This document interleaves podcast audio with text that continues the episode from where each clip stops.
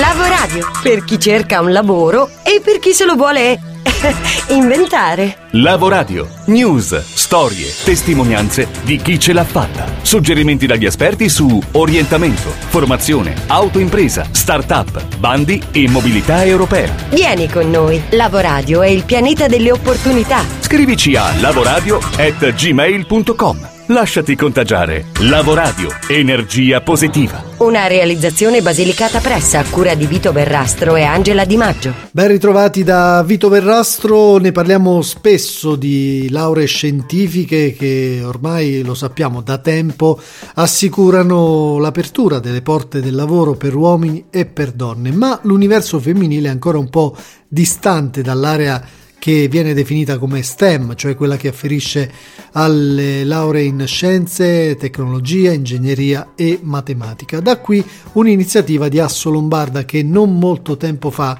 ha realizzato una ricerca che ha lasciato poco spazio ai dubbi, evidenziando un gap rilevante ancora una volta nelle discipline STEM rispetto al mondo femminile. Per iscrizioni alla scuola secondaria, ai corsi di laurea, per tasso di occupazione e retribuzione, le donne risultano sistematicamente indietro. Eppure le laureate in discipline STEM lavorano nel 75,7% dei casi, una percentuale che sale di quasi 10 punti per gli uomini. Un problema di parità di genere ma anche una debolezza in più per il sistema italiano che si trova ad affrontare una domanda crescente di competenze proprio in quest'area. A fronte di un'occupazione totale vista in crescita del 4% al 2025 per tecnici dell'ICT, l'aumento previsto è invece del 6,2% e addirittura del 36,9% per ricercatori e ingegneri. Queste le cifre. Dunque, per avvicinare le donne all'area STEM, Assolombarda ha deciso di avviare una sperimentazione con l'Università Bicocca di Milano, mettendo a disposizione risorse per attivare 10 borse di studio destinate alle studentesse più meritevoli del corso di laurea di informatica. Vedremo come andrà a finire questa sperimentazione, intanto dal gap STEM rispetto all'universo femminile ad una un'altra emergenza, quella legata a pediatri e neonatologi. Secondo i calcoli della Società Italiana di Pediatria si passerà dai 13.000 pediatri del 2013 a poco più di 8.000 entro il 2020-2025, vale a dire 5.000 pediatri che non ci sono più e quindi i bambini nati in Italia già adesso si trovano un po' senza pediatra di riferimento ed è già una piccola emergenza. Ne parliamo su Lavoradio con eh, la dottoressa Daniela Conti, responsabile risorse umane di Fondazione Poliambulanza. Ben trovata dottoressa. E buonasera, grazie. È giusto parlare a questo punto di emergenza o è ancora la situazione è ancora in qualche modo recuperabile? È corretto parlare di un'emergenza che sta iniziando a farsi sentire.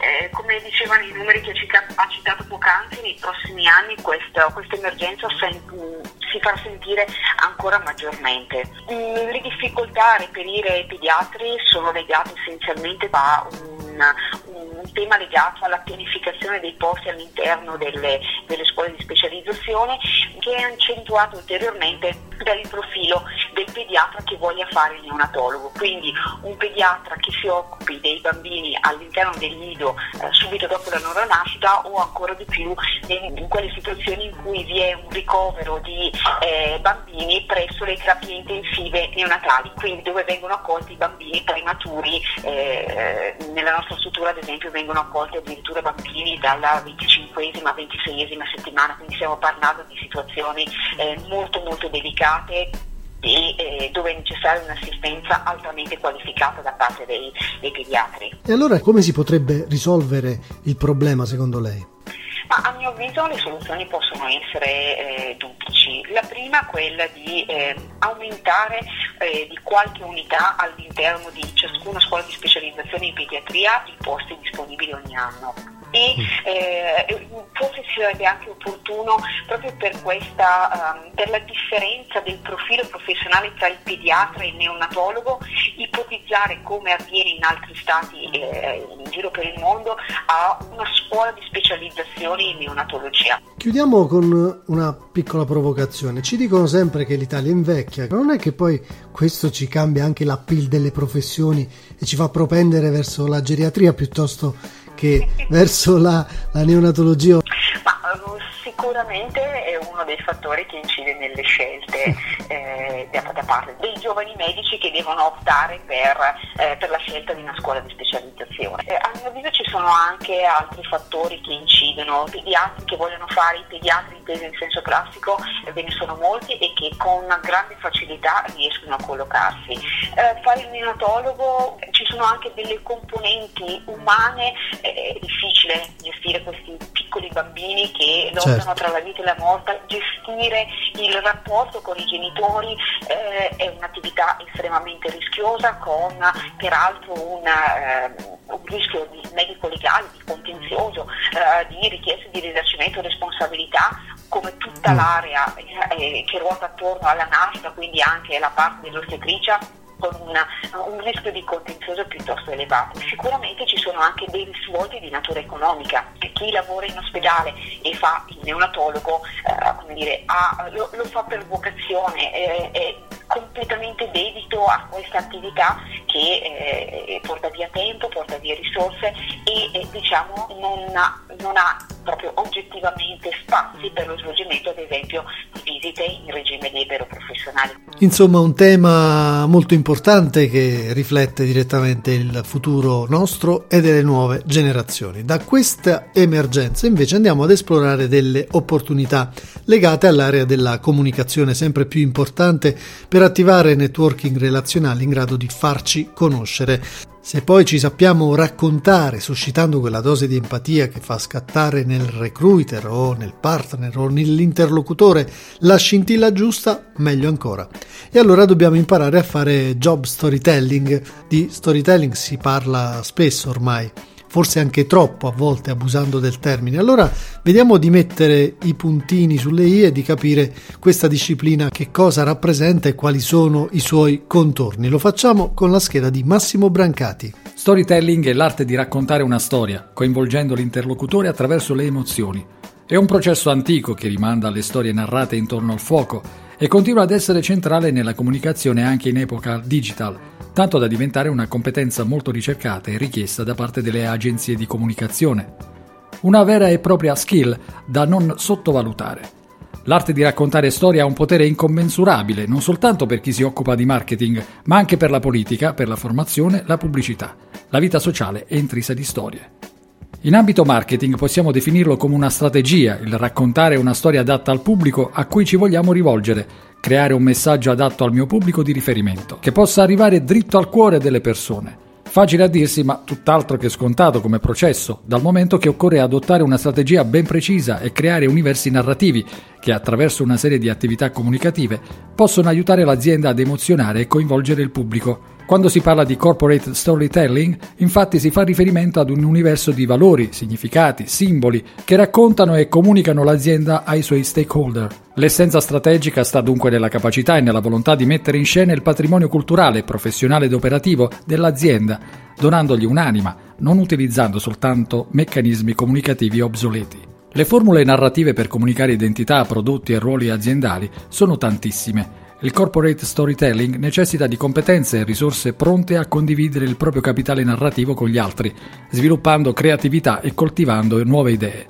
Quando un brand diventa editore e creatore di storie attinenti all'universo della marca o del prodotto, declinando tempi, modalità e ruoli, assume nuova centralità e dà un nuovo slancio al suo modo di rapportarsi con il mondo. Grazie Massimo e per restare in tema abbiamo voluto saperne di più, abbiamo voluto incontrare chi questa professione la esercita e anche molto bene. Si chiama Cristiano Carriero, lo potete seguire sui social e sul suo sito blog cristianocarriero.me e racconta le aziende di successo. Gli ho chiesto se oggi in Italia si può davvero vivere di storytelling. Senti, ho appena visto l'estratto conto e sembrerebbe di sì, no, scherzi a parte. Eh, sì, perché se fatto adeguatamente e se fatto comunque con, um, con una, una strategia che va poi a coesistere con quelle che sono le intenzioni dell'azienda, può dare grandi soddisfazioni a chi lo fa e all'azienda, altrimenti diventa, come dice il mio amico Andrea Fontana, eh, scrittura creativa. Lui ci aggiunge un aggettivo dopo perché eh, effettivamente ci sono tante persone che non hanno ben inteso che il storytelling non vuol dire c'era una volta, cioè non vuol dire narrazione to cure e quindi sterile. Eh, le aziende hanno bisogno di comunicare dei valori, hanno bisogno di comunicare, di, di raggiungere degli obiettivi, allora diventa funzionale. Quindi sicuramente una narrazione, uno storytelling funzionale con degli obiettivi e con un modo poi per valutarne anche il, il ROI. Gli imprenditori hanno consapevolezza di dover in qualche modo aprirsi a queste nuove frontiere della comunicazione, quanto lavoro c'è da fare? Allora, ehm, grandi imprenditori, grandi imprese non solo ne hanno la consapevolezza, ma ormai sono entrati in un loop eh, del, della serie che dicono storytelling ogni cinque parole, che, che è altrettanto pericoloso. E, ehm, quindi le grandi aziende sono già eh, avanti in questo. Quando ti dico grandi aziende, ti fa, posso portare gli esempi da Lavazza eh, a QVC, Asbro, aziende con cui collaboro e chiaramente le piccole aziende sono un po' più indietro, ma non, non, soltanto per una questione di mentalità, anche perché quando tu hai detto prima la parola branding, quando il brand non è così forte è molto più difficile, no? Al tempo stesso è una grande opportunità. Il lavoro che stiamo facendo, cito un esempio pugliese con Pasta Granoro, che non è una multinazionale come Barilla, eh, però si difende bene anche sul mercato straniero è in questa direzione, cioè facciamo narrazione, facciamo storytelling per far sì che poi la gente ricordi quel brand e lo associa a dei valori. Ed è un lavoro che personalmente mi saranno tantissime soddisfazioni, ripeto, nonostante non, non, lavoriamo con i budget di Lavazza o con i budget di Trenitalia per dire qualche esempio. Chiudiamo dando qualche consiglio a chi lavora con i contenuti che potrebbero evolversi in direzione dello storytelling. Da dove partire, che cosa fare oltre che leggere ovviamente i tuoi libri? Lo storyteller si avvicina al romanziere, si avvicina all'autore, quindi chiaramente ci sono altri piccoli segreti per potersi avvicinare più a questo mondo. Eh, ho scritto recentemente un post sul mio blog che è abbastanza interessante su un caso che è successo davvero con la pagina Inchiostro di Puglia, dove spiego tre, un paio di tecniche, cioè iniziare con un particolare la narrazione, mai come farebbe invece un giornalista con il fatto. Certo. Quindi iniziare con un particolare e portarsi quel particolare per, tutta, per tutto lo sviluppo della storia fino a chiudere con quella stessa cosa con cui è iniziato. È un piccolo trucco per farlo, per farlo in maniera strategica e funzionale. Poi ce ne sono tanti altri. Il primo tra tutti davvero è scegliere i propri punti di riferimento autoriali.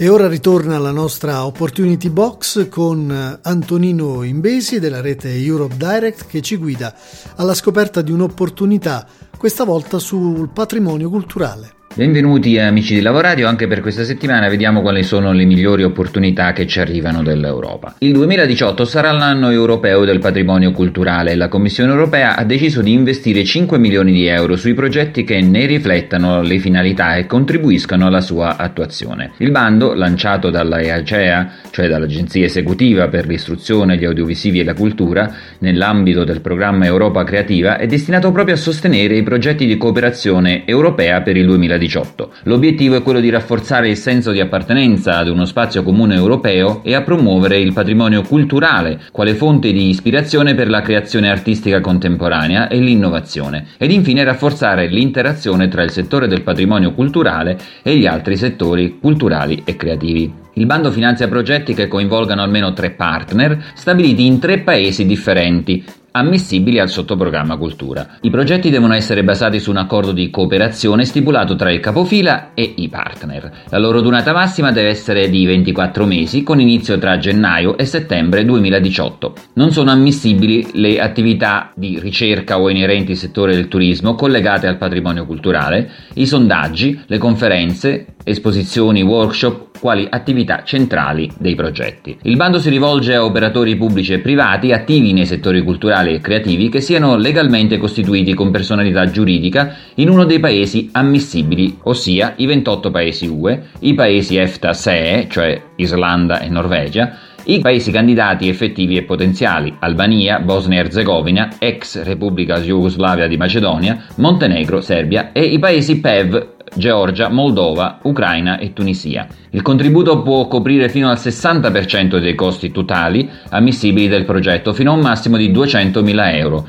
Per la presentazione dei progetti è necessario registrarsi al portale dei partecipanti al fine di ottenere un Participant Identification Code, cosiddetto PIC. La registrazione è richiesta per tutti i soggetti coinvolti nel progetto, sia quindi per il capofila che per i partner di progetto. Il PIC sarà richiesto per generare l'e-form che è il formulario elettronico, e presentare la candidatura online. La scadenza è fissata alle ore 12 di Bruxelles del 22 novembre 2017. Per tutti i dettagli si può consultare il bando sul sito ufficiale di EACEA. E anche per questa settimana è tutto, eh, vi saluto, eh, vi ricordo che potete contattarci sempre presso i nostri uffici in vicolo Luigi Lavista a Potenza o telefonicamente allo 0971 23 300 o via email all'email euronet2004 chiocciolavirgilio.it.